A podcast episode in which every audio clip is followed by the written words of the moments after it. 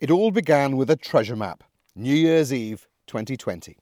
How exactly did we end up living in rural Portugal? The plan was always just to find a little bit of land with a ruined house to spend our summers fixing up. Our piece of Europe as we wandered the globe. But it didn't quite end up that way. Here we are ending 2020 with no jobs, living on savings and off the grid in rural Portugal with two dogs on a steep learning curve and an even steeper spending curve. It wasn't what we had in mind when we first started drawing up the treasure map. In the summer of 2018, we had a plan a wedding to go to in France, a visit to Ana's mum at her farm in Sweden, and a little Portuguese treasure hunt in between. We needed to set a boundary and decided on the borders of Alentejo, the largest and most rural province in Portugal. Stretching south from the edge of Lisbon down to the Algarve and from the Atlantic Ocean across to Spain, it was where Ana's father's family originates. I excitedly got to work, structuring the Google map around vineyards and the fantastic pousadas, old monasteries or castles, converted into grand but affordable hotels. On the map, I marked the pousadas in purple with a bed symbol. The vineyards were cocktail glasses with a green background. With dedicated attention to detail, the shade of green deepened the higher up the must visit list I deemed the wine estates to be.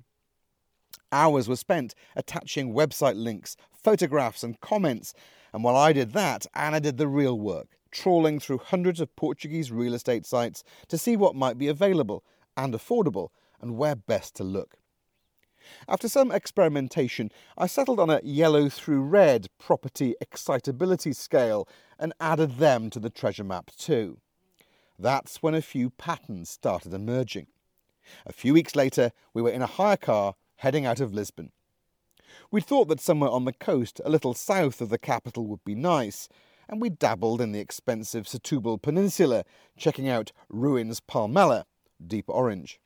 It was a huge ruined house with a very odd layout, but with wonderful views from the valley up to Palmela Castle, a pousada up on the hill.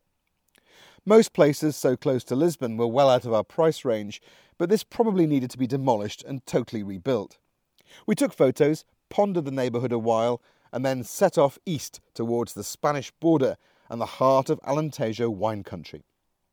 We stopped in Évora and Estremoz, great pousada, avoided Farm Too Far, light yellow, but checked out Yellow Mansion, deep red, on the map's excitementometer. It was amazing. A huge four bedroomed house with a courtyard and a one bedroom flat, and positioned between two streets in a town just 20 minutes from the World Heritage City of Évora. It even had three shop units with amazing vaulted ceilings, perfect for a wine bar, tasting room, or restaurant. It was under 200,000 euros. We asked about permission to use the shop units and imagined how it would look, but worried a little that we'd prefer to be nearer the ocean. I don't think we realised it at the time, but perhaps it was then that we started to think a little differently about what we were looking for. We stopped at Adega Vila Santa for a João Portugal Ramos wine tasting. We dropped into Casa Relvas with its amazing cork covered building. Amphorae for wine, and the most incredible three hour tour of the cellar.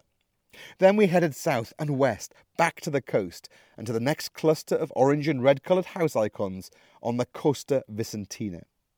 It seemed more affordable there, far less tourist spoilt than the nearby Algarve, with some of the most stunning beaches and sea cliffs we've ever seen, and it's where we marked the X on the map. What happened next is a blur of disappointing ruins, followed by the discovery of an amazing off the grid German built house in a seven hectare valley of cork oaks and pine trees with its own little lake. It was the view that took our breath away. There were two houses, an amazing solar contraption, and oh, in retrospect, if only we'd asked a few questions about how it all worked. After that, a random Airbnb choice led to a wine inspired meeting at a Chinese restaurant, an introduction to an amazing lawyer, a beautiful stretch of coastline, and a totally new life. This year's pandemic has become a defining time for everyone, and it's led a lot of people into big life changing decisions. The lucky ones can do it on their own terms, and we count ourselves as firmly being among the lucky ones. It's hard and it's beautiful, It's expensive and it's frustrating. It's challenging and it's risky, but it's brilliant. And that view still takes our breath away.